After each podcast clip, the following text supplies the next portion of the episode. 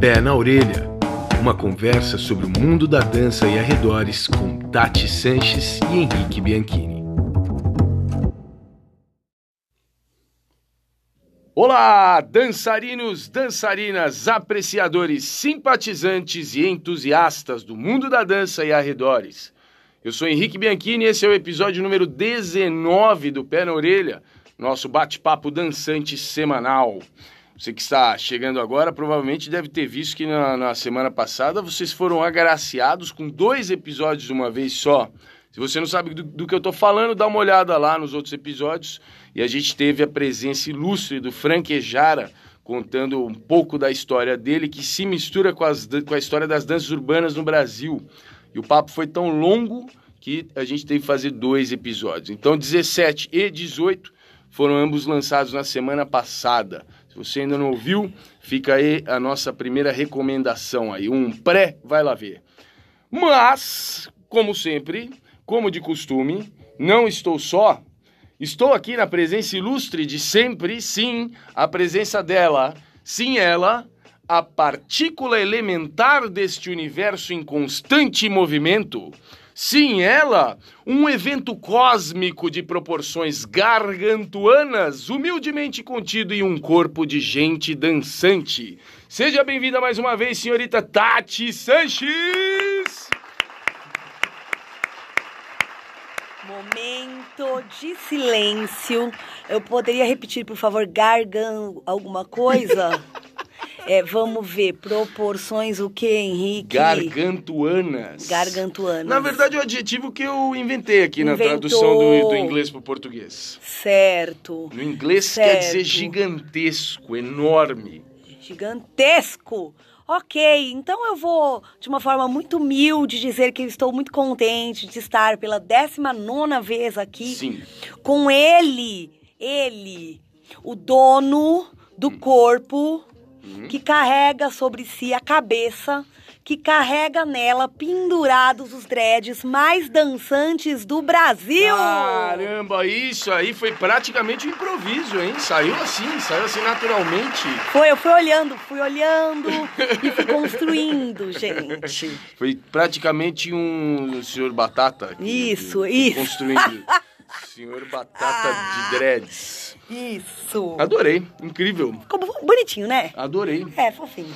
Bom, vocês provavelmente foram atraídos até aqui, se não pelo costume semanal, talvez alguns de vocês pelo nome do podcast, pelo tema que foi exposto ali.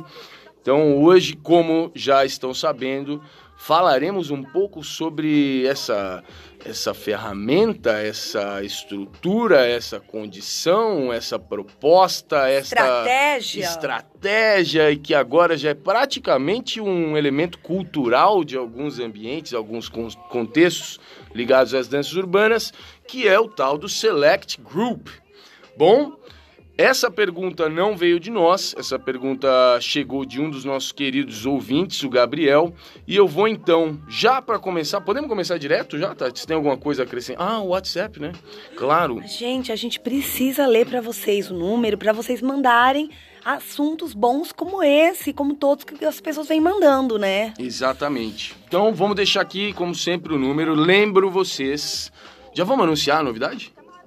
Já, antes, antes, do, antes do número, né? Porque daí a gente fala certo. novidade e o número já pá, pum, Ótimo. anotou.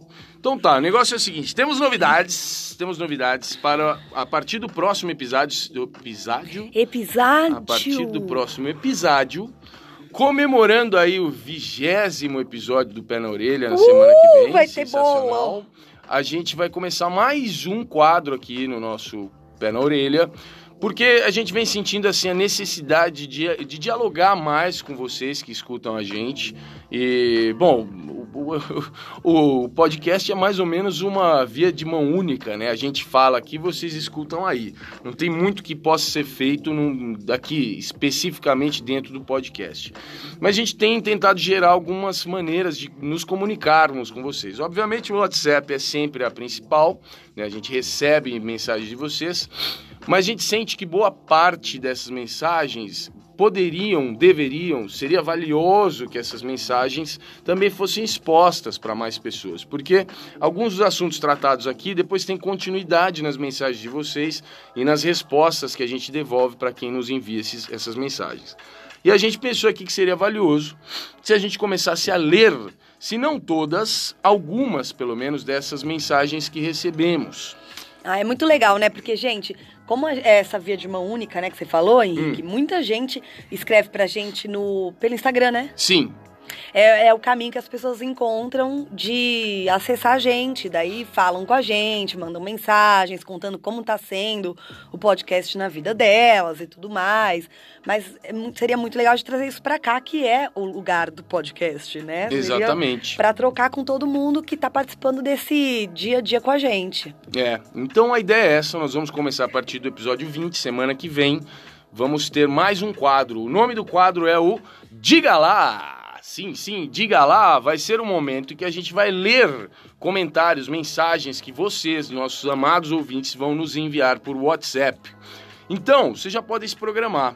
Vocês, é, se vocês quiserem, né, sempre assim, mandar mensagem comentando o episódio que vocês acabaram de escutar, então, esses comentários de um episódio de uma semana serão lidos no episódio seguinte, né? Falando sobre o que aconteceu, qual foi a repercussão, qual é o feedback, ou dúvidas, ou complementos, ou questionamentos que vocês possam ter referentes à nossa discussão aqui sobre os temas. E hoje eu tenho certeza que você está ouvindo e está falando, nossa, que bom, porque esse assunto que eu vim ouvir aqui, eu já quero mandar uma mensagem para eles. Antes mesmo deles começarem a falar. Escutei, mas eu já quero mandar. então é isso. A gente vai usar a mesma plataforma, a gente vai continuar recebendo nossas mensagens pelo WhatsApp. E aí a gente faz essa divisão agora. Prestem muita atenção. Para continuarem sugerindo temas para nós ou pessoas para serem é, para participarem aqui conosco, a gente sugere que vocês enviem mensagem de voz, porque a gente consegue pegar essa mensagem de voz, esse áudio e colocar aqui no, no episódio, no podcast, para todo mundo escutar você falando sua própria pergunta. Agora, mensagens para serem lidas no Diga Lá enviem para nós por mensagem de texto mesmo, normalmente lá no WhatsApp, e a gente vai pegar essas mensagens e ler aqui e fazer algum, né, tecer algum comentário breve sobre isso. Certo? Então o número para fazer toda essa comunicação é o de sempre, que é o 011 98407 2938. Estamos ficando muito bons nisso. Jogral chamava na escola. Ótimo. Bom, então, vou colocar aqui para vocês escutarem a mensagem maravilhosa recebida do querido Gabriel. Segura a onda, escuta aí e bora trocar uma ideia.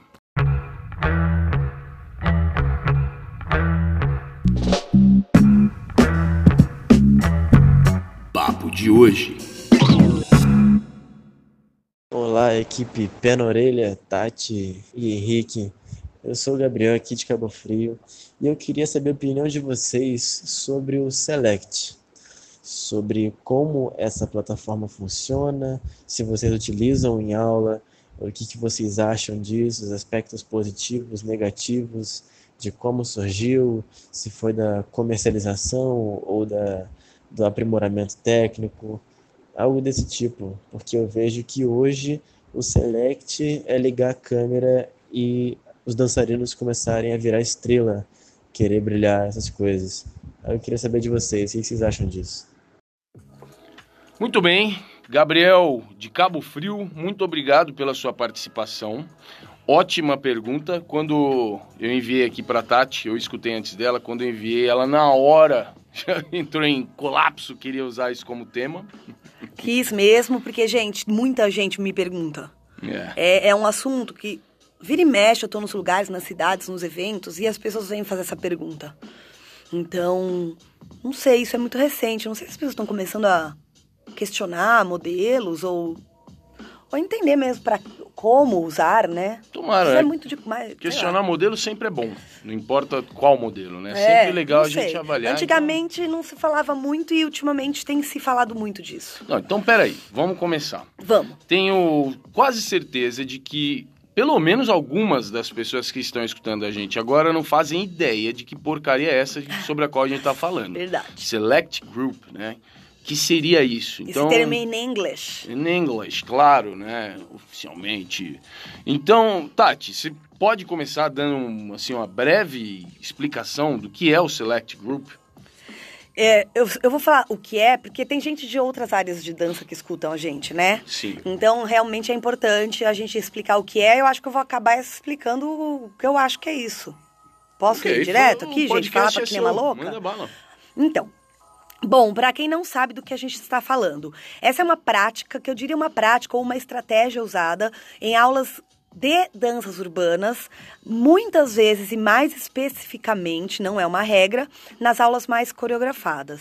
Okay, tá? Então, certo. Então, pessoas de outras danças que estão ouvindo, realmente nas outras, nos outros estilos, nas outras técnicas, é muito difícil da gente ver acontecer esse, essa estratégia do professor, né? O professor usar essa estratégia, que é uh, o professor da aula dele. No fi... Aí ele fica observando os alunos. No final, ele escolhe os alunos que dançaram melhor aquela coreografia daquele dia para dançarem sozinhos ou junto com ele.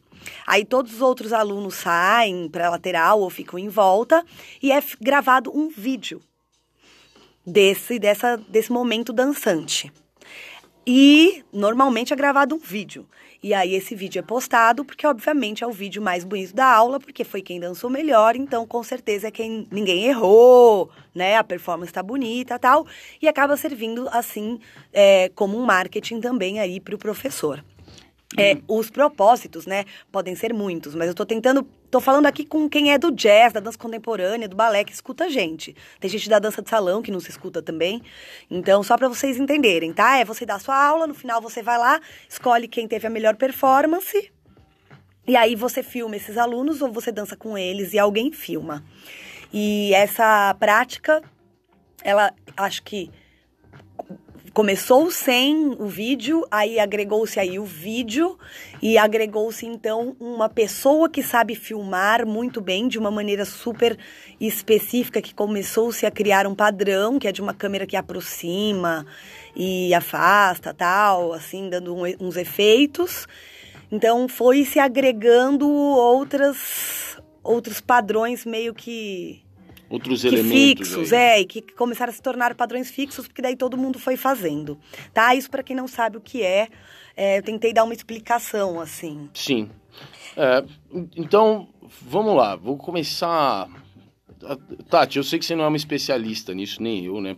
Porque já vamos deixar claro, nas nossas aulas a gente não, não costuma usar esse tipo de ferramenta, certo? Estou correto em afirmar isso? Tá, tá correto. É, então, você fez um, um, umas, uns apontamentos importantes. Primeiro, você falou que diz muito mais respeito à comunidade, aos trabalhos, aos profissionais, às aulas e propostas ligadas à coreografia, certo? Certo, pelo, pelo que os meus olhos veem e pelo que os meus olhos têm visto nos últimos aí 30 anos, né? De, de dança profissional. É, eu, nos meus menos anos que os seus, também acho, agora sim, tentando trazer a memória, eu não lembro de ter visto um select group em uma aula que não era voltada ou que não tinha como resultado principal uma coreografia. É, as aulas de jazz, Henrique, normalmente usam uma coreografia no final. Sim. Tem muita gente de dança contemporânea que também faz sequência coreográfica no final sim. e tal, mas como eu pratico também outras danças, né? E também sempre participei da dança acadêmica, uhum. é, desde o balé, o jazz, a dança contemporânea, sempre fiz aula.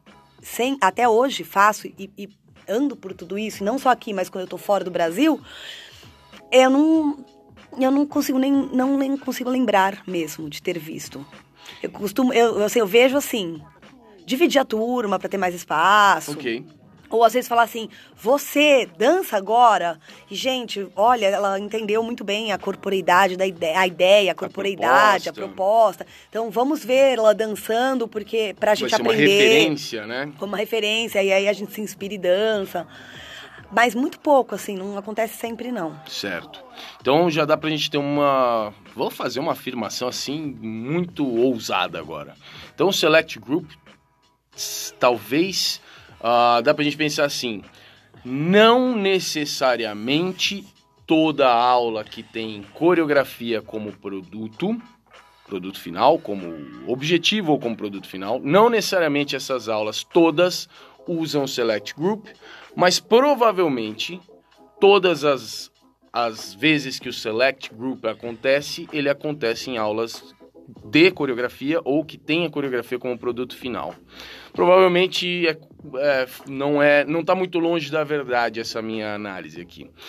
Tá, e você acabou de falar então que que você também não viu isso em, em outras linguagens, né? Que, a, a, além dessas linguagens que tem uma referência nas danças urbanas, né? A ideia do jazz funk, ou street jazz, video uhum. dance, ou outros nomes agregados aí a essa, essas propostas. Fora isso, você nunca viu no, na, em aula de jazz, por exemplo? Puta, olha, eu já fiz muita aula de jazz em Los Angeles, já fiz muita aula de jazz em Nova York. Eu não lembro de ter. Acho que você teria. Ter visto. Se você eu tivesse visto, você iria lembrar, né? É, porque eu, eu tô até esperando a hora que eu vou falar aqui, né? Desde quando eu vejo o Select acontecer no mundo. Opa, então a próxima coisa já é isso então. Eu tô tentando aqui, gente, o que eu tô tentando fazer, é, já que nem eu nem a Tati somos especialistas nisso, tô tentando coletar as nossas experiências para tentar gerar aqui um entendimento do que é. Primeiro, o que é. Então, minha primeira análise aqui é isso. Não é, não está em todas as aulas de coreografia, mas sempre que existe, existe uma aula de coreografia. Segunda análise é que muito provavelmente, né, podemos ter deixado escapar alguma coisa aqui, mas eu acredito que está muito ligado a esse meio das danças urbanas mais né, comercialmente tratados ou coreograficamente Sim. tratados. Nessa estética que se apoia em danças urbanas, mas que tem essa liberdade criativa, expressiva. É, porque assim, Henrique, eu acho assim, eu não posso dizer que numa aula de jazz, ou numa aula de contemporâneo, ou numa aula de improviso, nunca tenha acontecido claro. isso. Mas o que eu acho é que pode, às vezes que aconteceu, não era um elemento obrigatório naquelas aulas, ninguém uhum. estava indo fazer aquelas aulas aulas para aquilo, nem tampouco ah, o professor sim. estava fazendo aquilo com algum objetivo fora do artístico. Uh, Naquele dia, por algum motivo, o cara achou que ele podia pegar ali três pessoas e talvez, porque tava, aquele improviso era bonito, ele pensou em pegar um celular, fazer um registro daquilo, uhum, pegar três pessoas para fazer um registro, porque viu ângulos, coisas interessantes. Aí um dia ele fez isso, sabe? Eu acho que Mas isso... eu, é, é acho que é, o que é diferente é, são os porquês e até a obrigatoriedade, porque eu acho que quando a gente está falando aqui de danças urbanas, até para quem, né, né, dessas danças mais estéticas que fazem muito vídeo, o que a gente vê, até para quem não é dessas danças, para entender melhor por que, que a gente está falando disso hoje, né? Porque, de certa maneira, virou o elemento principal da aula, hum. né? A impressão que eu tenho, então, e com todos que eu converso. Então, assim, Legal, tem a aula. A aula é. As pessoas vão porque elas gostam daquela aula, daquele professor, daquelas coreografias, daqueles movimentos, do jeito que a pessoa conduz a aula e tal. Mas é como se a aula não fizesse sentido se não tivesse esse momento, entendeu? Então, Entendi. assim, eu, eu sinto que é quase uma obrigatoriedade e é por isso que as pessoas perguntam. Sim. Porque é naquele momento que as pessoas começam a pensar assim, mas eu tenho que fazer isso? Se eu não fizer. Sim. Tati, eu preciso fazer? Como eu faço? Eu tenho que fazer? Porque eu acho que é obrigatório, eu vejo todo mundo fazer. E agora? E, e você está falando de professores. Professores perguntam. Isso. Eu tenho que fazer. É, eles né? ficam na dúvida porque eles veem que todos os professores que eles se inspiram, assim, que eles gostam das coreografias, também fa fazem, né? E aí eles ficam perguntando se, tipo, para eles fazerem isso, eles têm que também colocar na aula essa parte.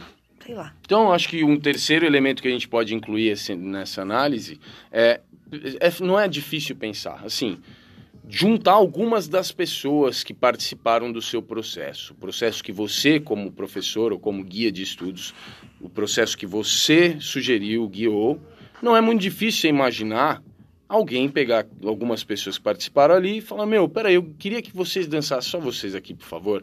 É, e aí, eventualmente, pegar e filmar aquilo. Enfim, não é uma coisa absurda, não é uma coisa uh, que dá para ser considerada rara ou estranha ou fora da realidade, fora do comum. Não é isso. Então, a simples, a mera existência desse procedimento, eventualmente, na minha concepção, então, não configura essa ideia do Select Group. Mas o fato de existir um nome para isso, isso é importante. Existe um nome para esse procedimento e que já é suficientemente é, conhecido, reconhecido.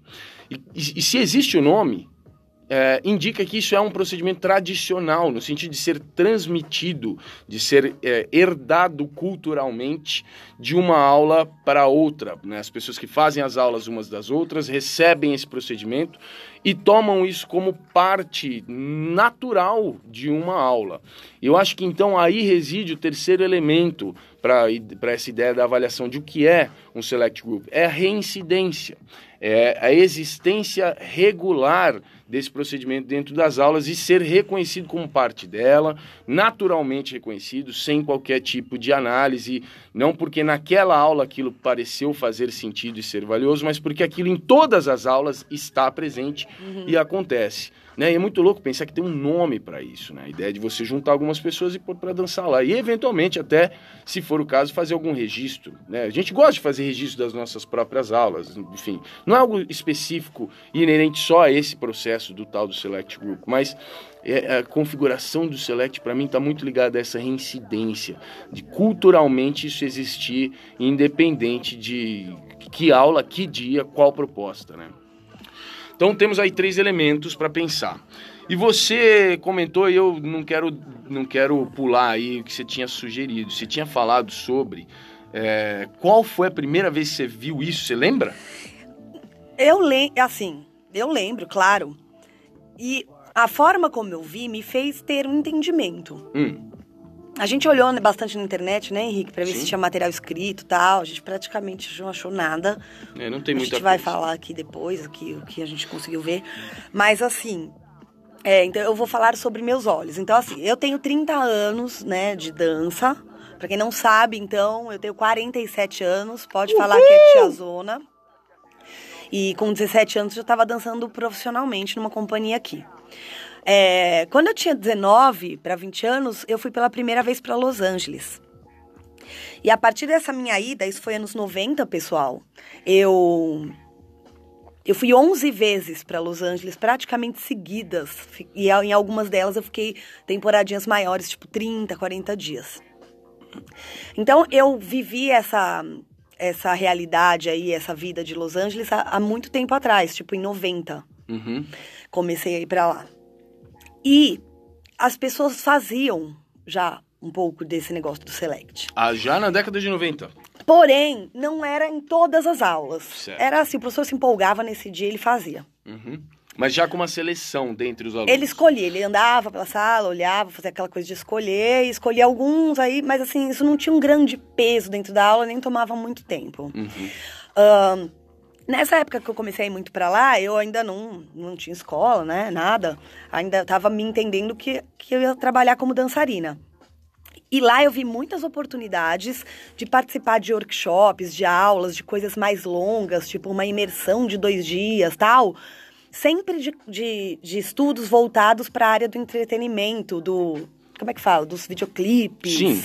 e tudo mais. O showbiz. O showbiz. O famoso showbiz. Isso. Então, quando eu tava lá, vira e mexe de ter fim de semana de imersão, com aulas, palestras, é, não sei o que lá, sobre como entrar nessa, nessa área do, dos das videoclipes, audições. das audições, como se comportar. Então, sei lá, ficava o final de semana inteiro e as pessoas explicavam e vinham os tais dos agentes. Ah, sim.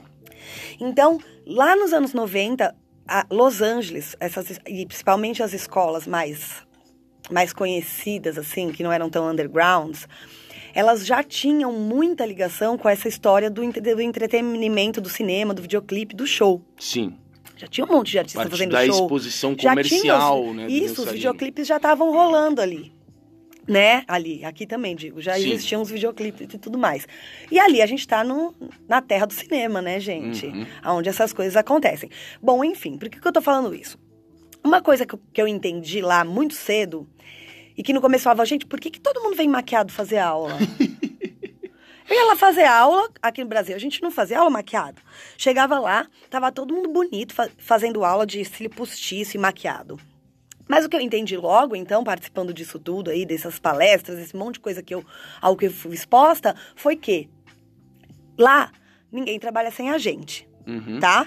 Se você quer ser um bailarino profissional, você tem que ter um agente para falar. É que nem ser modelo aqui no Brasil. Sim. Não dá pra você ser modelo se você não for de uma agência. Não tem como você trabalhar com dança sem você ter um agente lá em Los Angeles. Certo. Não sei os outros lugares, gente. Tô falando de lá, que é onde eu conheci mais. Aí, os agentes faziam o quê?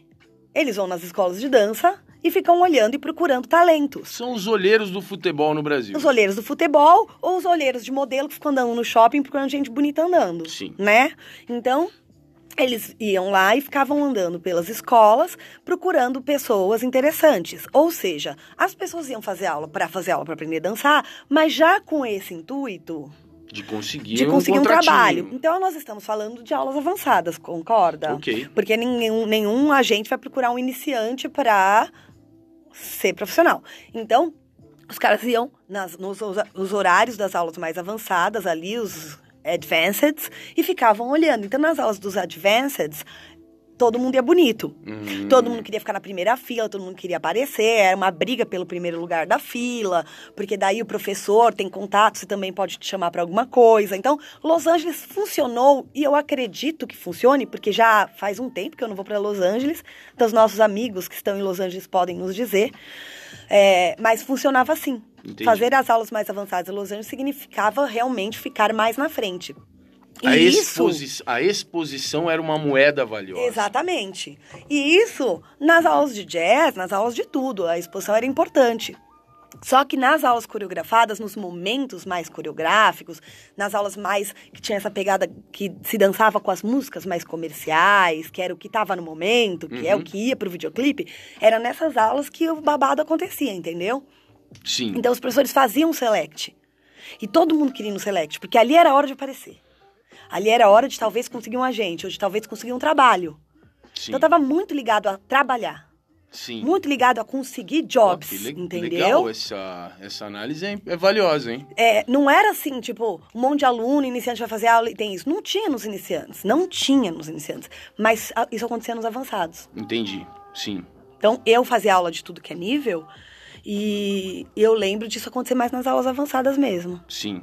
Né? As E- aulas de iniciante era gente comum, que entrava dentro da aula e fazia aula e ia Sim. embora, né? E, o, e você lembra, assim, se já naquela época, né, você fala que já via isso acontecer eventualmente, assim, ah, o parâmetro para a escolha era, assim, a performance, né? Quem fez, quem dançou melhor, assim, era isso? Você consegue fazer uma Ah, análise? era. Era quem dançava melhor. Por exemplo, de- quando eu era chamada pro Select, era um dia que eu sabia que eu tinha. Que eu peguei direito a coreografia, que eu consegui não só pegar a coreografia, mas me expressar bem, fazer os meus carões e tal. Então, assim, dia que eu tava lá super inteira e conseguia dar conta, eu ia pro Select. Opa, que beleza. Quando eu tava cansada, tinha feito cinco aulas no dia, eu não ia pro Select, Entendi. né? E assim, graças a Deus eu ia em muitos, viu, gente? tava dançando, E eu- então, assim, arrasando. eu lembro da sensação. Eu lembro da sensação, né? Do professor de ficar todo mundo parado, ele escolher. Então, assim, era igualzinho quando você tá numa companhia.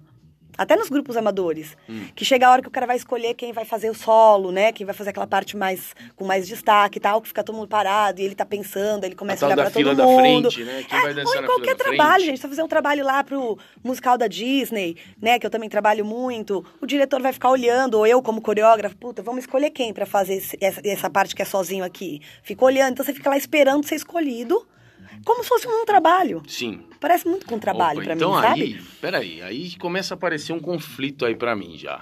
Você conseguiu fazer uma análise que pra mim é muito valiosa, de que lá em Los Angeles isso já acontecia e estava muito ligado ao trabalho, a parte profissional, né, a seleção de pessoas que poderiam atuar profissionalmente em alguns trabalhos aí. Você falou aqui sobre ah, musical da Disney ou videoclipe, não sei o que lá. Quem que a gente vai escolher? Tá, um ambiente está gerando um trabalho ali, né? Fazer uma escolha ligada ao trabalho. Você falou sobre companhias de dança ou mesmo até amadoras, né? Então, se uma companhia de dança profissional, falou profissional é trabalho, apesar de ser criativo, apesar de ser expressivo, é trabalho. E mesmo amadora é um é um, um nível anterior, né? Em um caminho que muitas vezes tenta chegar ao trabalho, ou seja, ser uma companhia profissional. Para mim aqui aparece então o primeiro conflito que vale a pena ser avaliado. Quando a gente traz esse tipo de ferramenta para um contexto de aula, né? ou seja, um lugar em que você está lidando com aprendizagem, com estudo no sentido de aprendizagem, de evolução por, por aprender. É, A única pessoa que está trabalhando ali é o professor. Uhum. O trabalho é trabalho para o professor. Por Sim. mais que ele goste de fazer aquilo e faça com carinho, amor, paixão, o, a aula tem que ser paga para ele, aquilo ali é trabalho para ele. Para os demais, aquilo não é trabalho. Na verdade, na maior parte das vezes, é um investimento, inclusive no próprio, na- no próprio aprendizado, na, na própria evolução, no seu próprio estudo.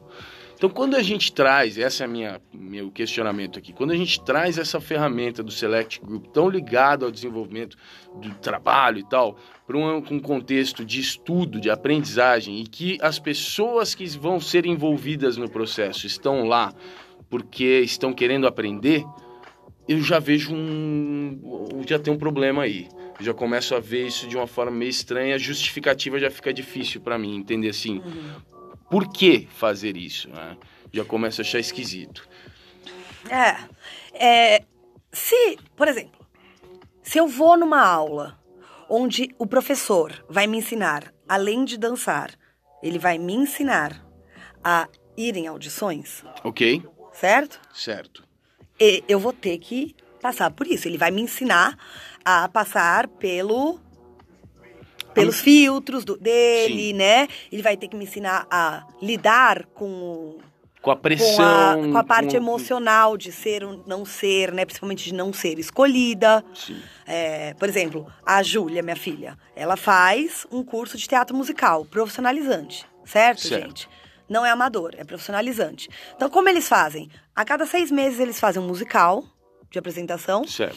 E como que eles escolhem os papéis? Eles olham os alunos durante o ano, tal? Não, eles fazem uma audição. E uma audição de verdade, que a pessoa fica com caganeira, que a pessoa fica sem dormir, fica treinando, porque que é o papel principal, né? Então eles expõem aqueles alunos à, à real condição, à real a, sensação de se participar de uma audição. Que Com é o que eles vão seus- encontrar no, no Exatamente. ambiente Pra quê? profissional pelo qual eles estão trabalhando. para que eles vão, para que eles possam ir adquirindo esse equilíbrio emocional e descobrindo como lidar com todas as dificuldades de, de criar uma expectativa e depois não ser escolhido, por exemplo, né? E até mesmo entender quais são as posturas que você deve ter, as atitudes que você deve ter naquele contexto. Isso, aí né? a cada vez que eles fazem a audição, eles mudam, né? E aí eles vão ensinando. Na audição você tem que se comportar assim, assim, assado. Pra audição você tem que se preparar assim, aí na próxima eles fazem. Então, assim, é um aprendizado Sim, faz em uma sentido. série de aspectos, porque é um curso que, depois de dois anos, dá um DRT pro cara ir trabalhar. Certo. Então, tem que ter um processo, assim, de seleção, de audição? Tem. Então, quando a gente fala de uma aula, ou lá em Los Angeles, ou aqui, ou em qualquer lugar do mundo, que prepara dançarinos para o mercado de trabalho, de videoclipe, onde vai ter audição, ou seja, onde ele pode ser ou não escolhido para alguma coisa, faz super sentido. Certo. Porque é um ensinamento. Legal, ótimo. Você tem que aprender, você tem que treinar. E o lugar de treinar é aí, porque o professor está te vendendo que ele vai te ensinar isso, né? Certo. Quando eu falo de produto, que produto eu estou oferecendo? Eu estou oferecendo preparação para profissionais, que é o que a Fiusa faz. Profissionais dessa área que vai- vão lidar com audições. Exatamente. Certo. A Fefiusa é uma grande amiga, a gente conversa muito sobre isso. Sim. E o que ela vende é.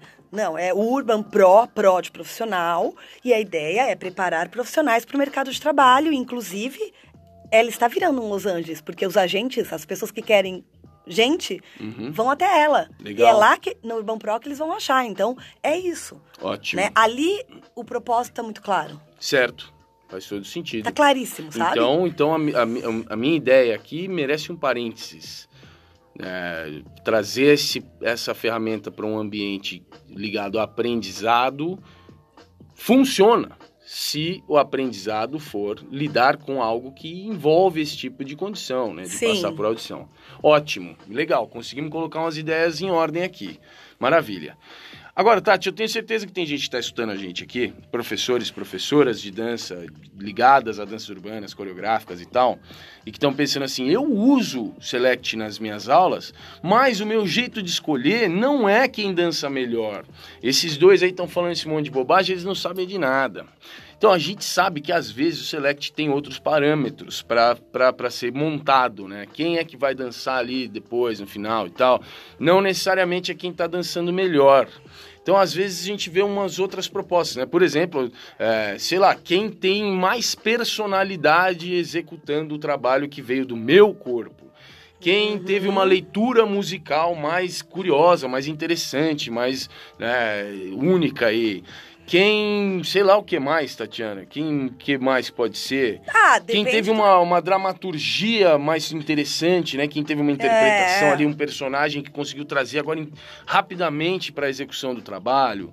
Enfim, sei lá, de repente, quem teve um, um engrandecimento da última aula para essa. Enfim, uhum. isso acho que não, não tem limite, né? Quais são os critérios que você pode usar.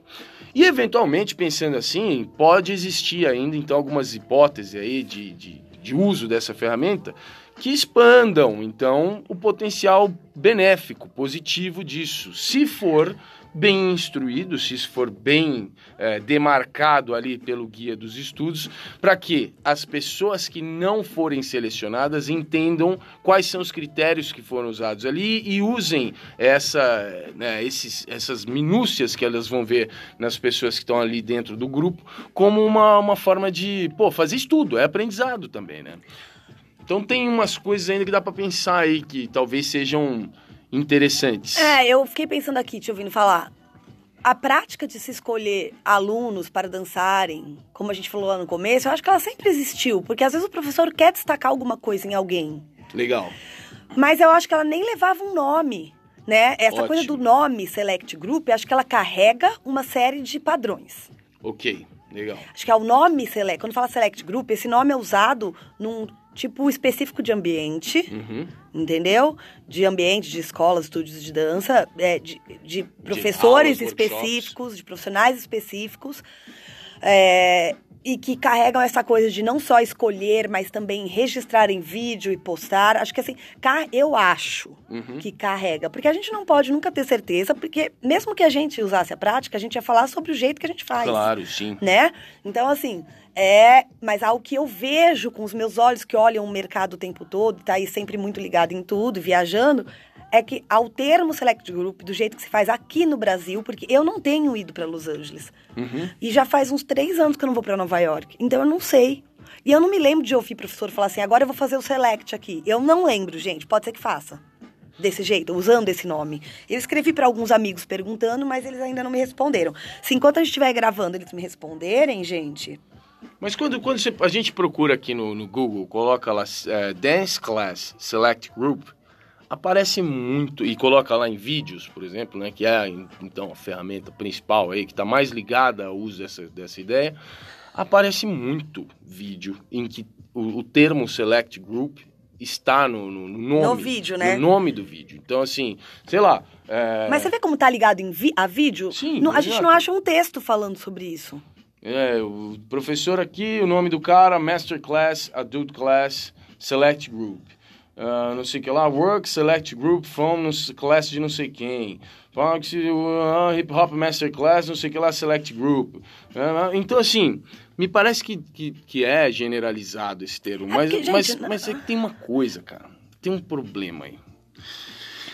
Para mim, eu volto a falar, o problema é o uso indiscriminado na passividade total, simplesmente porque isso acontece nas aulas dos nossos ídolos estrangeiros. Uhum. Porque a gente vê isso nas aulas deles, a gente simplesmente reproduz, como a maior parte das baboseiras que a gente faz nas aulas de dança no Brasil.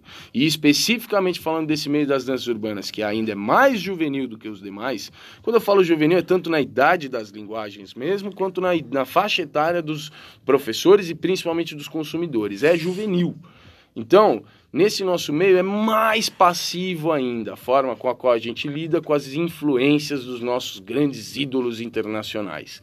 Então, essa ideia do Select Group, para nós, para muita gente aqui do, do, do país que lidam com essa área, virou meio que algo obrigatório e que não tem muita justificativa, porque não tem muita análise sobre isso. Uhum. Uma boa parte das pessoas não para para analisar se isso deveria estar lá, por que isso deveria estar lá, qual, quais são os possíveis potenciais benefícios e, principalmente, o que isso pode trazer de ruim para minha aula e principalmente para aqueles que estão participando da minha aula. Né? Então, acho que para mim o grande problema é a passividade e a falta de uma avaliação, de qualquer tipo de crítica desses que fazem uso disso é, indiscriminadamente, regularmente nas suas aulas. Exato. Indiscriminadamente, como a gente vem falando em outros assuntos, episódios no Pé na Orelha, as pessoas reproduzem coisas que elas veem, as pessoas começam a dar aula muito jovens, Sim. sem ter tempo para entender o que é que elas estão fazendo, não é? Sim. Então a gente sempre falou o termo que aparece aqui, como é o termo. Ah, imediatismo. Imediatismo. Todo, todo episódio tem. Exatamente. Então tá- sai todo mundo correndo e aí quer dar aula, quer fazer igual o outro, vai lá e repete o do outro, ninguém questiona, ninguém pensa, não dá tempo de pensar ou ainda não tá pronto para pensar. Ah, sim, pode ser. Ou não foi levado a pensar porque o anterior também fez sem pensar, não tem como um professor fazer seu aluno pensar. Se ele não pensa também. Sim. Um não motiva o outro, ninguém pensa. Então seguimos aí fazendo, reproduzindo padrões. E eu acho muito louco, porque quando a gente vem aqui falar, né, sobre. Porque eu ainda nem dei minha opinião sobre isso dentro da sala de aula, o que causa, o que não causa, e é, é claro que vai chegar o momento que eu vou dar aqui. Ótimo. Mas antes disso, eu quero dizer que eu acho tanto o Select Group como qualquer prática dentro de sala de aula, seja qual for. Sim. Tudo depende da maturidade do professor, dele saber quais são os propósitos dele, desses propósitos estarem alinhados com os do- as vontades, objetivos daqueles alunos daquela escola Certo. e principalmente de como ele conduz a atividade que ele propõe. Sim. Seja qual for a atividade. A forma de condução muda tudo. Ótimo. A forma de explicar o que vai acontecer, seus porquês e tudo mais, a forma como ele vai conduzir, a forma como ele vai é, conduzir os resultados disso ao final, As consequências. As né? consequências. Como ele vai manejar as consequências. né? Então, assim, cara, é sempre um papel de responsabilidade. Eu volto a dizer isso aqui, que também é uma coisa que eu falo quase todos os episódios. O papel de responsabilidade do professor ou do coreógrafo ou do diretor. Guia de experiência. de um guia, de um líder. A responsabilidade é grande porque lida com gente. E quando você lida com gente, não dá pra você olhar só o que sai pra fora, só a estética, só a performance. Você tem que olhar que é gente. E aí é onde mora, reside o grande perigo de se fazer os select groups, no meu ponto de vista. Ótimo. Sim. Então, pensando nisso, vamos, vamos então. Você, comentou aí que ainda não deu sua opinião pessoal, profissional aí sobre isso. Gostaria então de saber, senhorita Tati Sanches, qual é a sua opinião profissional, pessoal sobre isso? Bom, eu poderia ficar horas falando, né? Porque eu tenho várias formas de falar sobre isso, vários caminhos para abordar aqui. O- a minha primeira questão é a seguinte: eu penso assim. Para que que eu uso a dança? Para que que eu ensino a dança? Então eu vou falar da Tatiana professora e quem se alinhar com os meus pensamentos vai achar que eu tô falando de você também ou ao contrário de você. Eu, quando eu me, me entendo como professora, eu entendo como uma pessoa que vai ter um grupo de pessoas dentro da sala que cada pessoa, que eu- isso é o que eu falo quando eu falo de filosofia nos meus cursos, cada pessoa é um mundo dentro de si, né? Então, cada pessoa é uma história, cada pessoa tem um, um, uma, um momento, cada pessoa tem uma história e cada pessoa está de um jeito naquele dia. Certo. Então, por mais que eu conheça o aluno há 10 anos, cada dia ele tá- tem uma novidade dentro dele que pode mudar tudo. Então, quando eu lido com pessoas, eu acho sempre muito delicado a gente trabalhar com qualquer forma, com qualquer ação dentro de sala que faça com que essas pessoas se sintam de alguma maneira é, desvalorizadas. Ok. Então, por exemplo, a expor o aluno numa correção e ele não consegue fazer, você fica corrigindo todo mundo olhando, até ele conseguir, pode acontecer dele não conseguir. Sim. E ele vai sair de lá de dentro frustrado, porque ficou todo mundo olhando para ver se ele conseguia e ele não conseguiu. Então é uma forma. Então não quero falar que o Select é a única, mas eu acho que essa prática do Select faz acontecer o seguinte, de um modo geral. O aluno vai para a aula para aprender a dançar, para ter uma experiência boa, sim. Ninguém dá, dá aula de dança no mundo para oferecer experiência ruim, com a intenção de oferecer experiência ruim. Esperamos Nenhum não. professor tem. Então, eu acho que alguns reproduzem o Select querendo oferecer experiência boa, sem pensar que às vezes ele está oferecendo experiência boa para uma parte da, da turma e para outra não. Sim. Ele só não consegue perceber. Então, é, o aluno chega na sala de aula e aí essa, es- essa prática existe, ele vai fazer a aula pensando no final. Primeira coisa. Ok. Ele não aproveita a aula, porque assim, é- tudo que ele tem que fazer ali é aprender direito para ser escolhido no Select. Porque assim, acho muito difícil o aluno fazer a aula e achar ok não ir pro Select nunca. Então eu fico pensando numa turma, durante um ano, o cara vai na aula, aí ele acha que ele melhorou e que hoje ele vai ser chamado, não é. Outro dia ele acha que melhorou, acha que vai ser chamado, não é. Outro dia melhorou, acha que vai ser chamado, não é. Qual é a sensação de estar indo, pagando para fazer uma aula, para todo dia no final você perceber pela ação do teu professor que você não chegou lá? Desastroso. Mano, eu fico pensando quantas pessoas deixaram de dançar por causa de selects, entendeu? Sim. Porque assim, a gente não pode olhar só quem tá dentro da sala de aula. Porque senão, ah, tá sempre. Tá lá no vídeo, ó, tá sempre cheia a aula. Quantas pessoas passaram e não voltaram? Alguém já foi perguntar? Eu não fui, mas eu acho que é uma coisa para se pensar, porque a gente tá falando de gente, né? Então eu fico pensando, cara, o cara vem todo feliz, paga para fazer aula, né? Ele tá usando o dinheirinho dele, às vezes ele tá deixando de fazer uma outra coisa para fazer aula com você, ou seja, porque ele te admira, porque ele se inspira em você. Mas você mostra para ele que ele é da turma dos piores. Uau, Entendeu? Agora a gente vai, vai fazer a hora da aula que você, que veio dançar, não dança, fica parado, vendo os bons, porque você é os ruins. Uau. Meu, pra mim, pra mim, o subtexto do Select é esse. Sim. É porque você tem que pensar o seguinte, ó. Se a turma tem 50 pessoas e você escolhe 5, tem muito mais gente que não é tão boa. Eu não vou falar que é ruim, mas que não é tão boa do que gente que é tão boa quanto eu esperava, eu, professor, Aham. né? E é bizarro você pensar isso, né? Sei lá, nesse, nesse exemplo, você vai escolher 5 de 50. Então, pô, 10% da sua turma, né? 10%, falei certo? Aham. Não, de, de 50, tá correto? Pô, a matemática nunca foi meu forte, gente, Isso. desculpa. Então você vai pegar 10% da sua turma e esses serão valorizados. De todas que passaram essa hora, essa hora e meia com você, 10% serão valorizadas. Ali terão um momento de exposição positiva e o resto, o resto é o resto, né? E, e- e se a sua turma tem, tem menos pessoas, né? Tem 10 pessoas, talvez seja até pior, né, cara? Porque tem 10, você vai pegar, você vai tirar só 5 delas. É. Ó, putz, se- se vocês 5 não rolaram. Isso é cu- curioso pra mim, porque assim, na dança, a dança não tem uma percepção de sucesso binária, como é, por exemplo, no futebol. No futebol, se você fez mais gol, você ganhou. Se você fez menos gol, você perdeu. Então, sucesso é super simples de avaliar. Né? Mais gol, sucesso. Menos gol, ah, não obteve sucesso. Na dança, a percepção de sucesso é subjetiva, ela é flexível, ela é muito mais ampla e, sem dúvida, não é binária. E quando você estipula lá na sua aula um processo de avaliação que coloca pessoas acima das outras, né? então você já está estimulando um tipo de competitividade apoiado em uma só das percepções de sucesso, dentre todas as praticamente infinitas percepções de ter sucedido, ter conseguido alcançar alguma coisa positiva naquela experiência de uma hora que lhe foi proposta.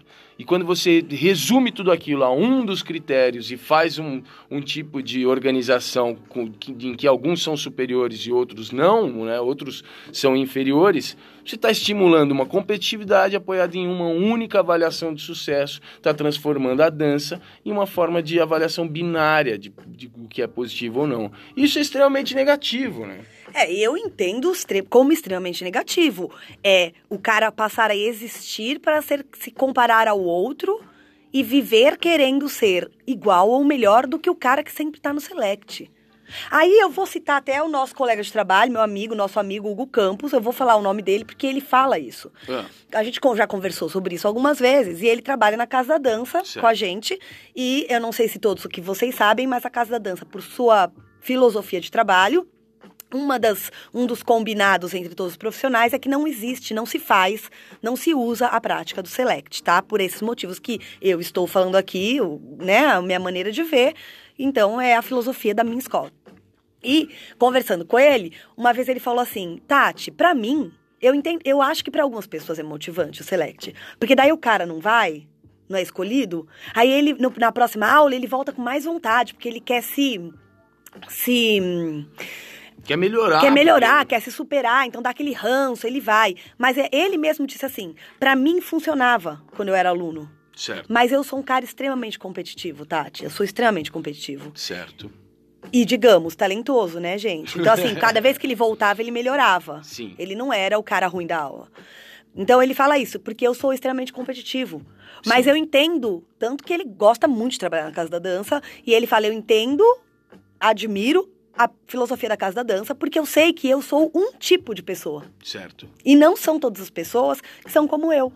Pessoas competitivas, e agora a parte que eu falo, que não é ele que se diz, talentoso. Certo. Porque uma coisa é você ser um cara bom, que quando você vai na aula você não é escolhido por select, mas você sabe que já já está lá, né?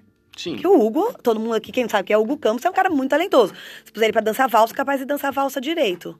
Então, assim, pra ele, acho que ele era um cara, carinha talentoso, uma criança talentosa, um jovem talentoso. Cada vez que ele, ele melhorava, ele ficava com mais vontade porque ele via que ele tava quase lá. Sim. Mas dentro de aula, não é todo mundo Hugo, né, gente? Ah, a maior parte não, então, né? a maior parte não. Tanto Os- que o Hugo tem um destaque aí no Sim, mercado, os gente. Hugos são raridades. São raridades. Então, assim, o que, que a gente faz com os outros, pessoal? O que, que a gente faz com as outras pessoas? É, Aí eu, sim. eu deixo a pergunta pra quem tá nos escutando. A gente frustra mesmo e, ó, quem é bom é bom, quem não é bom não é bom? Se for numa audição, infelizmente é isso. Apesar que eu sou tão cuidadosa que quando eu conduzo a audição, eu tenho o maior cuidado com as pessoas que Sim. não são escolhidas.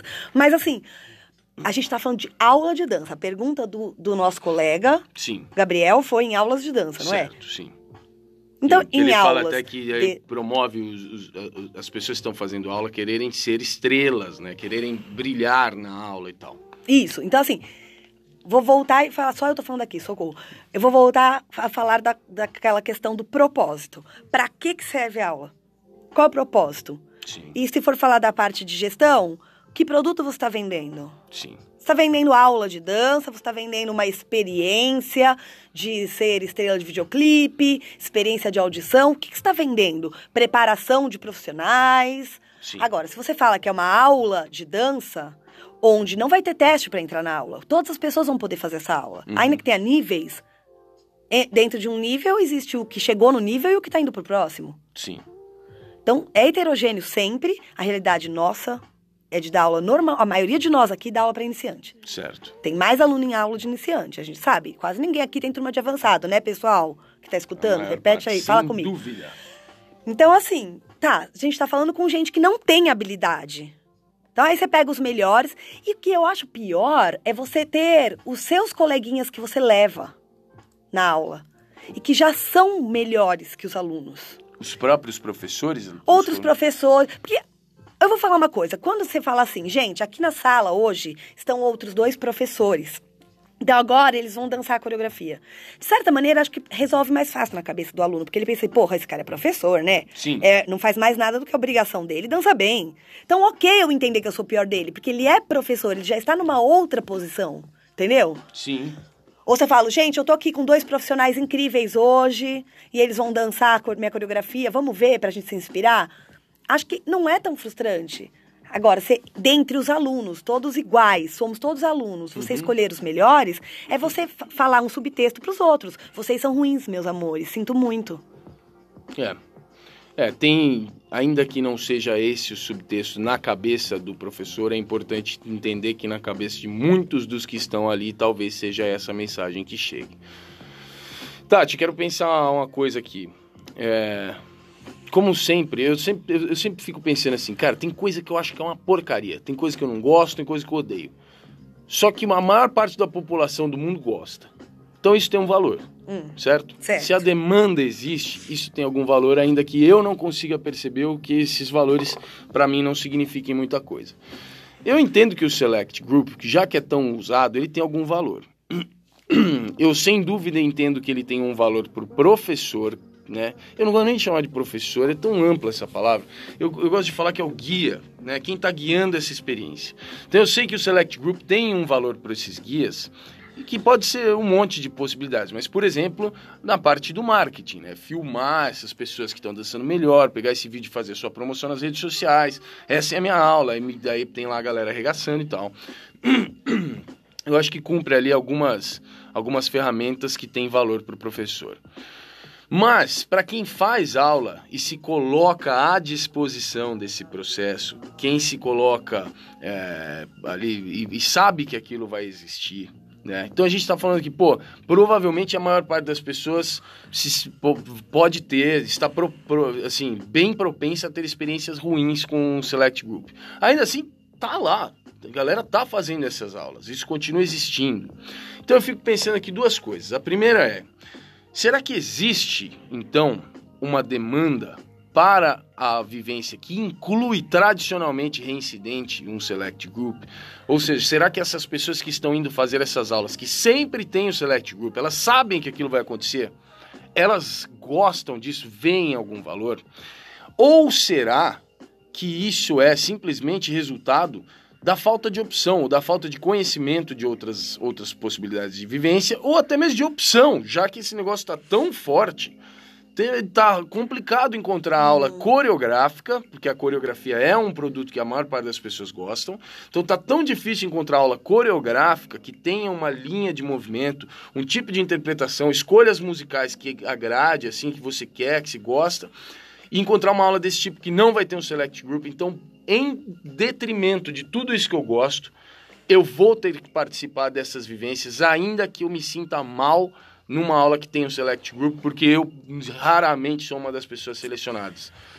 Será Ó, que o povo gosta ou será que o povo vai porque não tem opção ou porque não conhece as opções? Então, eu acho assim, Henrique, que quando o grande problema, que é o que eu sempre fico preocupada, é que o público é muito jovem. Sim. E o público muito jovem não tem esse poder de fazer uma análise madura e equilibrada e tudo bem, entendeu?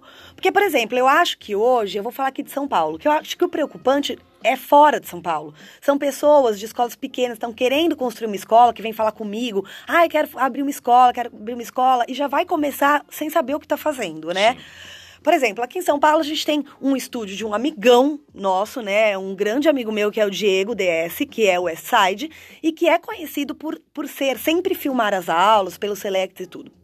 O Diego, desde o começo, ele trabalhou comigo, a gente conversa muito, ele tinha como propósito ter um espaço que fizesse exatamente isso. Sim. Né? Ele sempre quis. Tanto que ele sempre falava, ai, vamos fazer isso na casa da dança. Eu falava, Di, não combina. Ai, mas isso aqui tá virando Los Angeles. Eu falava, Di, mas eu não quero.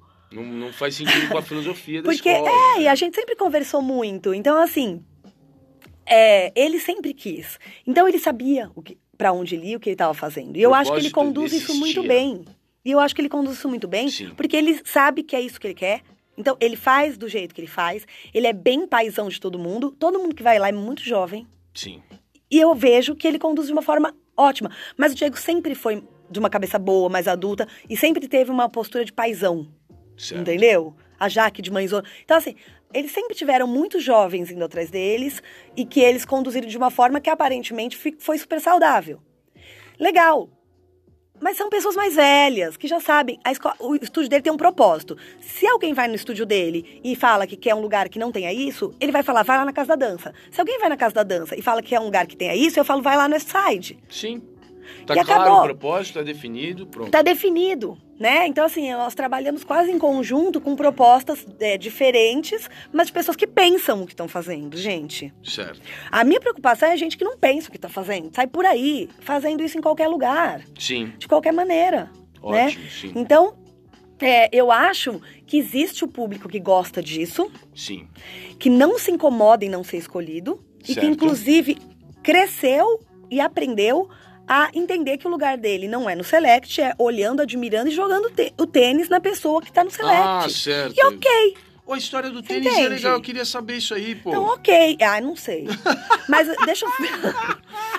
Mas, ok, né? Para aquelas pessoas não tem problema. Elas certo. entendem que quem tá ali no select é de um outro nível de dança e que tudo bem, elas não estão e elas não têm nenhuma esperança. Ela, tá tudo bem, se um dia for legal e tal. E de repente o professor também conduz. Hoje quem vai dançar são vocês três, não são os, aqueles que são sempre. Certo. E pega os alunos. Ok. Que eu acredito que isso eles também façam e eu acho que tem gente que faz. Né? Que aí a ideia não é select, grupo de seleto, um de escolha, ou melhor, quando você fala seleto, né? Pode ser de selecionar, eu posso selecionar sob o critério que eu quiser. Certo. Mas quando você fala seleto, ah, ah, grãos seletos do café, o café é melhor, né? É, sim, de melhor você tá falando de melhor. Tal, então, nobre, né? Exatamente. Agora, você pode ter uma turma que a cada aula você escolhe três diferentes alunos. Pô, incrível. Com todo Legal. aquele cuidado de nunca deixar um de fora, senão coitado dele, né, gente? Nunca então, é assim, escolhido. hoje vocês três, aí você anota no seu caderninho. Hoje eu escolhi o Paulinho, a Clara e a Claudinha. Certo. Na próxima eu não vou escolher esses três, vou escolher outros três, Ótimo, né? legal. Vou escolher os que se atrapalham inteiro, os descoordenados, os envergonhados, vou, vou motivar esse povo a ir lá dançar sozinho, é uma forma de descobrir alguma coisa. Sim. Até mesmo porque se, o se essa ideia né, de gerar esses tipos de. Não é uma seleção, esses tipos de. de puxar ali do meio algumas pessoas, é, essas formas de fazer isso, talvez se nesse caso elas forem reincidentes. Os envergonhados vão entender aquilo como sendo parte do processo e vão se colocar à disposição para participarem disso Uhum. e enfrentarem essa, essa limitação, né? Que a, a- essa introspecção, qual é a palavra do o introvertido, né? É. Essa, é, enfrentar essa barreira, né? Se aquilo for bem conduzido, pode ser muito positivo. Justamente, precisa de um cuidado, gente. É um cuidado com o que você faz. Eu, o que eu acho, né, respondendo aqui a pergunta do Gabriel, é que se você não pensar direito, você vai fazer porque você viu todo mundo fazer. E por que, que você vê todo mundo fazer? Você está viajando pelo Brasil inteiro, indo em tudo que é lugar? Não, você está olhando a internet.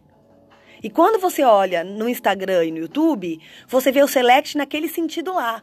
Porque o professor normalmente só posta os melhores dançando Certo. certo? Só posta os melhores. Isso dá uma ideia. É, é, a ideia do professor. Eu vou postar os melhores dançando pra mostrar, olha que linda minha coreografia. Você quer que tenha gente dançando bem sua coreografia. Porque dificilmente você encontra pessoas colocando gente fazendo esforço ali, feliz, dançando tudo errado, mas feliz, pra falar, olha que legal, a minha aula é inclusiva. Você também pode vir que você vai se sentir bem. O que é uma puta de uma bobagem, né? E, e, e não aproveita tanto potencial, Não, então, né? eu entendi que, que o que eu queria pra minha escola, que é a Casa da Dança, e quem trabalha comigo é, fomenta a minha ideia, que a dança vai servir justamente para trazer essas pessoas que não se sentem bem em espaços onde elas têm que ser as melhores, onde elas podem ser fodas, Sim. mas elas não têm que ser.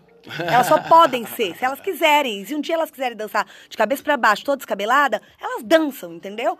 Então, assim, eu quis fazer um lugar onde os fodas são fodas porque eles são, não porque eles têm que ser. Aonde os que não são fodas se sentem bem e não se comparem aos fodas. Né? E que as pessoas cheguem tranquilas para começar a dançar, sabendo que elas nunca vão ter pressão ou vão se sentir mal porque não foram escolhidas, porque não tem escolhidos. Todo mundo tem valor. Cada um vai se desenvolver no seu tempo, no seu processo. E o tempo e processo de cada um é valioso pra gente. A gente admira igual. A gente admira igual. Então, isso é a minha filosofia. Ótimo. E eu gostaria de deixar ela aqui, porque para você, Gabriel, e para todo mundo que está pensando, devo fazer ou não, você tem que pensar qual é a sua filosofia de trabalho, quais são os seus valores, que você tem que lembrar que você vai trabalhar com pessoas e que todas, todas as ações que você fizer numa aula vão ficar marcadas nessa pessoa para sempre. Sim. Então tente se colocar no lugar dessa pessoa, de cada pessoa, imaginar como ela se sente com a- as suas ações, né, com as coisas que você faz dentro da sua aula.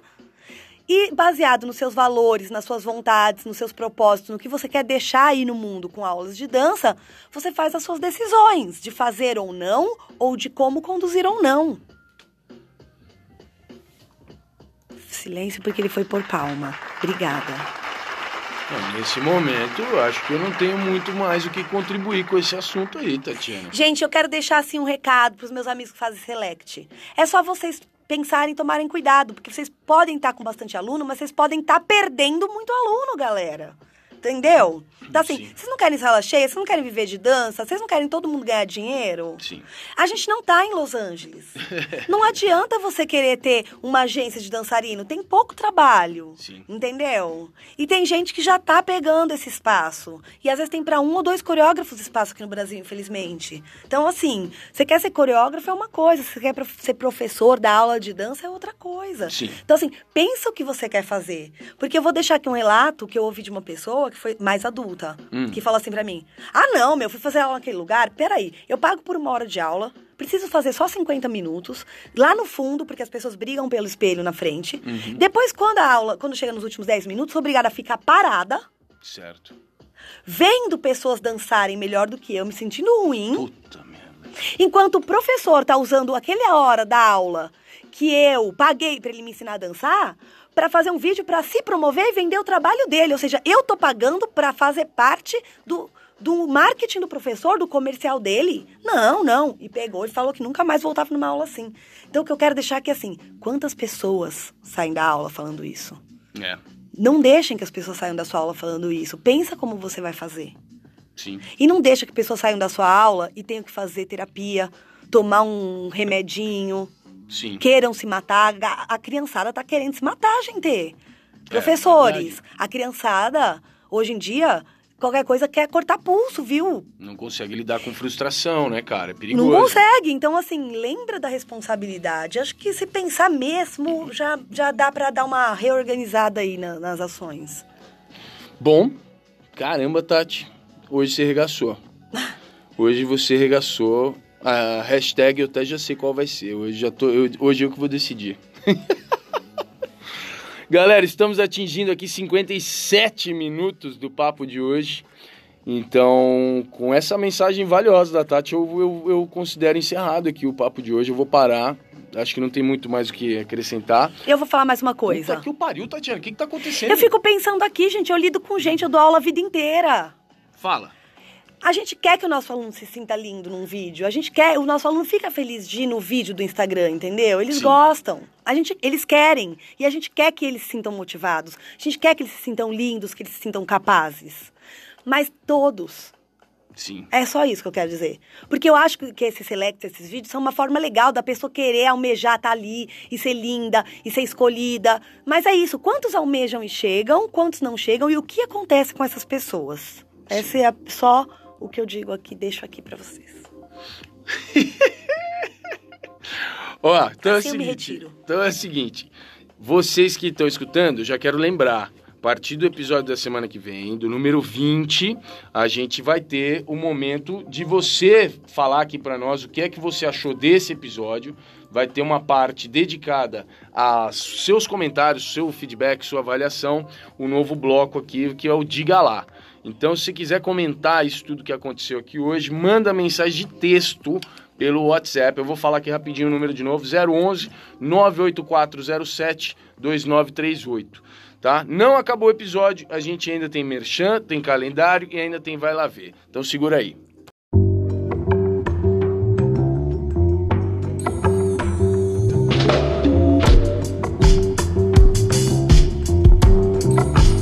Merchan. Pessoal, Merchan de hoje já foi citado aqui mais de uma vez, mas eu não tô nem aí, o podcast é meu e da Tati, e isso aqui chama-se Merchan. Então a gente faz propaganda do que a gente quiser e o problema é seu, que vai ter que ouvir isso aqui mais uma vez. Até comprar o bagulho. Eu quero lembrar vocês, é, não houve ainda um lançamento para o grande público geral, né? Houve um lançamento no Internacional de Curitiba, mas a gente ainda não fez o lançamento geral, oficial, né? A festa de lançamento brincando. Sim, no, no- sim, com coquetel com e canapés. Tudo, é. Ainda não teve isso, mas eu quero lembrá-los da ferramenta que me é muito cara, no sentido de, de querida, né? Muito preciosa, algo que eu tenho um grande apreço e orgulho de ter sido idealizador, que é o aplicativo chamado Next Move. Um aplicativo que serve ao propósito de melhorar a sua dança, melhorar o seu treino, melhorar a sua montagem coreográfica, ampliar suas possibilidades de, como professor, como um guia, um promotor de processo de descoberta, de movimento, de interpretação e tudo isso. Então, é um aplicativo que sugere interferências na sua dança. Que a princípio foi criado para ser uma ferramenta de treino, mas que com o tempo a gente foi entendendo que ele serve a muitos outros propósitos dentro da dança. Então, o aplicativo chama-se Next Move e está já há um- algum tempo disponível aí na App Store para quem usa iPhone e no- na, na Google Play ou Play, Play Store para quem usa Android, tá? Tem uma versão gratuita, bem limitadinha ali, mas que serve para dar uma ideia de como funciona. E a versão premium, ela funciona por meio de assinatura. Você paga uma mensalidade ou paga uma anuidade. Eu já vou falar que a anuidade para usar o aplicativo inteiro eh, custa 60 reais. Você paga 60 reais. 59,90. É, R$ 59,90. Você paga para usar um ano inteiro o aplicativo. Então, minha sugestão, meu, entra lá na, na loja, dá uma, baixa esse negócio, usa a versão gratuita um pouquinho, tenta botar, usar isso num treino seu, tenta usar isso numa aula sua, vê isso funcionando, para pelo menos ter uma ideia de como isso pode melhorar os seus processos, tá? Eu faço, falo isso tudo aqui não só porque eu sou o idealizador dessa parada, mas porque eu uso e, e, juro, foi criado a partir de necessidades que eu senti na minha própria dança e das pessoas que lidam comigo e que estão à minha volta. Então, garanto que tem valor esse negócio. Certo? Tatiana, Certo. Alguma, alguma outra análise aí sobre o Next Move? Você usou nas suas aulas várias vezes já, né? Então, gente, eu uso em aula como professora, assim, para os meus alunos, né? Que ele foi pensado para pessoa que vai, quando a pessoa vai treinar sozinha, vai gerar alguma coisa.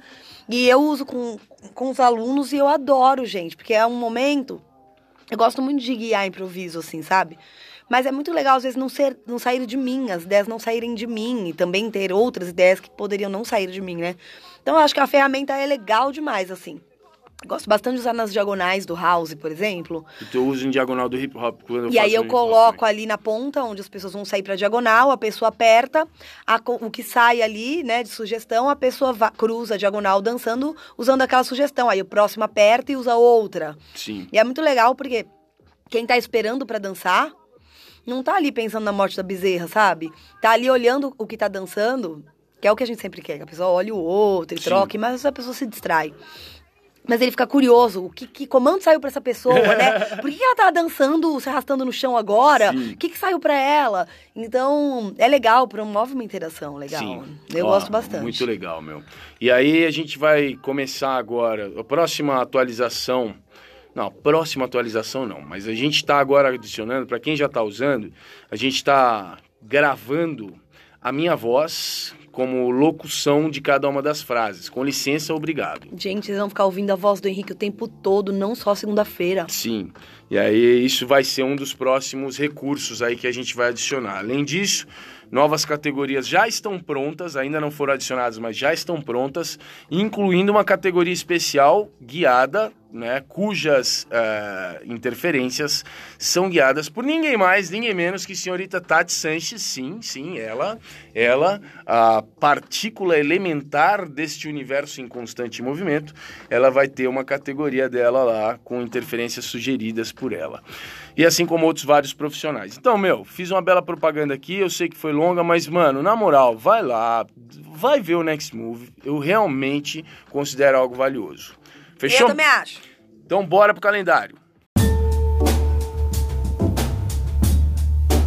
Calendário. Oi, gente, vamos lá. Esse final de Calendário? semana. Sim, calendário já anunciou, não anunciou no início ali? Calendário. Minha voz é muito mais sexy. Calendário. Nossa senhora, vamos lá. Então, no nosso calendário, a gente vai falar que esta semana a gente vai ter o evento mais esperado de todo mundo. Por quê? Os professores estão se preparando para isso. Sim. As- a galera que vai lá de aluno fica esperando ter, porque é de graça. É. E tem qualidade, afinal de contas, são professores que estão afiados treinando, né? Por dias e dias. Então, eu estou falando do Class Masters, do dia das aulas abertas do Class Masters. Está se encerrando aí a- mais uma turma. E como a gente já contou aqui da- nas outras ocasiões, o trabalho final, como se fosse uma prova final ou um TCC, é que eles deem aula para galera. Galera que a gente não sabe quem vem, Sim. né? É grupo heterogêneo, é aberto, é gratuito. A única coisa que a gente vai é ter um número de vagas, porque senão não cabe na sala, né, gente? Então, assim, a única limitação ali é o número de vagas, tá bom? Isso acontece neste final de semana, 31 de agosto e 1 de setembro, tá? Essa galera ficou estudando com a gente aí por muitas horas. Oi, quantas, Henrique? Cerca de 80 horas. 80 horas, né, gente? É muito tempo. Essa foi a turma semi-intensiva. Eles estudaram com a gente por cinco finais de semana aí, o dia inteiro. E eu vou falar rapidinho para vocês como tá a grade horária. Depois vocês podem achar isso aí em todas as nossas redes sociais, do Classmasters, da Casa da Dança, da Tati Sanches, do Henrique e de todo mundo. Então é o seguinte, sábado, dia 31, a gente tem às 10h30 da manhã o Henrique Bianchini com hip hop, 11h30 o Marcel Xavier com house dance, a 1h30 da tarde, aí a gente tem um pequeno intervalo para comer alguma coisa, né? 1h30 da tarde a Liz Oliver com locking, e às 14h30, às 2h30 da tarde, uma convidada especial que a gente considera uma professora de altíssimo nível, Sim. a Cissa Veronese. Que inclusive eu vou contar aqui no meio desse calendário. A Cissa falou que no próximo Classmasters ela vai se inscrever. Ai, gente, é fogo, viu? Tem gente que é ruim, fica dando aula ruim por aí pro resto da vida e acha que é bom. E tem gente que é muito boa e quer vir aprender a ser melhor. Pelo Incrível. amor de Deus, eu não sei onde ela vai parar, essa menina. É, no domingo, dia 1 de setembro, eu começo às 10h30 da manhã com o Ekin. 11h30 da manhã, Mila Sugai com House Dance.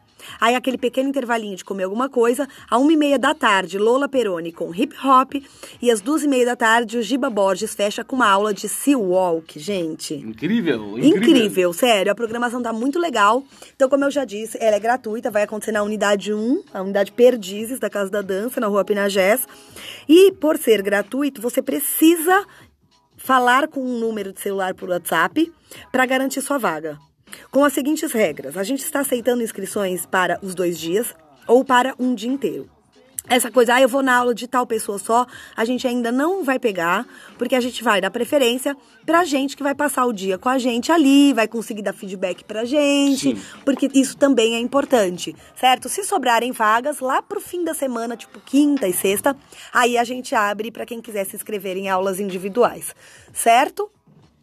Eu vou passar para vocês, então, um número que é da recepção lá da, da unidade Perdiz da Casa da Dança, que é lá que estão concentradas as inscrições. Não adianta falar comigo, porque eu não tenho a tabela para saber se tem vaga, tá? É 9, 11 011 9 30 43 5704. Vai estar lá na descrição do, do, do episódio, dá pra pegar lá também. Cara, em todo lugar tem, gente. Vocês já devem estar vendo isso pipocar no Instagram de vocês, que alguém de nós, tudo, vocês seguem, né? Sim. Beleza. Então, eu só quero lembrar que a última edição foi um Putz, baita sucesso. foi legal demais. Foi incrível. Aliás, meu grande obrigado e meu abraço aqui a todos que participaram das aulas de encerramento o TCC do grupo intensivo. A presença de vocês é muito importante, Não, gente. demais, muito demais, cara. importante. E, e para os nossos estudantes, cara, esse momento foi muito valioso lá. E não tenho a menor dúvida de que será agora nesse próximo fim de semana também. E se você se interessa aí pelo Class Masters, nós já temos uma nova turma programada e com as inscrições abertas. Uma turma intensiva que vai acontecer em janeiro, de 18 a 26 de janeiro de 2020. São nove dias seguidos, das 9 da manhã às 18, 19, 20, seja lá até quando for. Então você já pode se inscrever. Eu vou deixar o site do Classmasters na descrição, mas é fácil, www.classmasters.com.br. Fechou? Fechou! Bora pro Vai Lá Ver.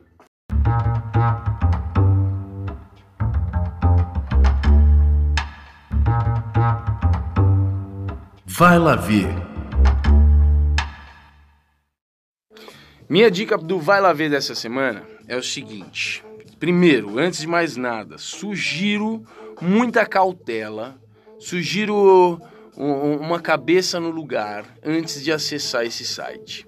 Quem me mostrou isso aqui já deve ter mais, de, sei lá, deve ter uns, uns 10 anos. Quem me mostrou isso aqui foi o Frank Ejara, nosso querido mestre e convidado do episódio anterior. Quando ele me mandou isso aqui, ele falou assim, ó, é o seguinte, vai com calma, porque o cara que me mostrou isso perdeu o casamento por causa desse site. Bom, e não é um site pornô que eu tô falando, gente. É um site que reúne informações sobre samples usados para criar, para produzir músicas e músicas que usaram esses samples e vice-versa. Quais músicas, quais samples estão em cada música e quais músicas usam quais samples, enfim. O sample que é a peça central, assim, é o, eu falei da Tati, é o, é o a partícula elementar da produção musical do, da música hip hop aí. Então tem um site que reúne as informações todas sobre isso. O site chama-se Who Sampled, ou Quem Sampleou, W-H-O-S-A-M-P-L-E-D. Claro, vai estar na descrição, não precisa decorar, mas é o Who Sampled.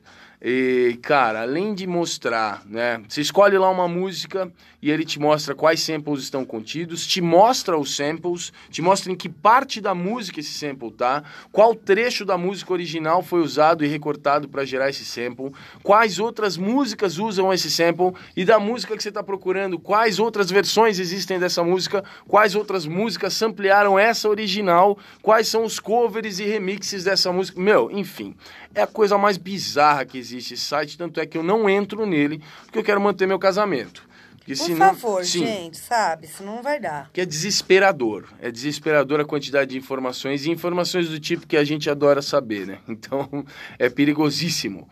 Vou deixar lá então na descrição o link para vocês acessarem. Se vocês curtirem, manda depois um feedback para nós, para aparecer aqui no nosso novo, blo novo bloco na semana que vem. Tati, qual é a sua indicação no Vai Lá Ver de hoje? Gente, hoje eu vou indicar é, um canal de YouTube. Na verdade, cara, tem livro, canal de YouTube, um monte de coisas legais, mas como eu não posso falar muito tempo aqui, você vai lá que você vai descobrir tudo isso sobre ele. O nome dele, já anotem aí, é Christian Barbosa, aqueles Christian que escreve com C-H-R, sabe? Isso aí. Ótimo, sim. Daqueles Christian é ótimo. Tá? Christian Barbosa. Esse é um cara que tá, é muito, tipo, grande na área de produtividade de tempo. Olha, Então, ai, toda hora, é, né? Sempre as pessoas se encontram e falam: Oi, tudo bem? Que que você, como é que tá a vida? Correndo, correndo. e eu sou uma pessoa que sempre acha que o dia tinha que ser maior, que o dia ser mais comprido e tal. Mas quando eu comento isso com alguém, a pessoa com quem eu falo acha a mesma coisa que eu. Sim. Então, eu queria deixar para as pessoas que sentem que o dia podia ser mais produtivo ou que as ideias podiam se organizar de uma, ideia, de uma forma melhor, sabe? Sim. Com mais foco em cada tarefa.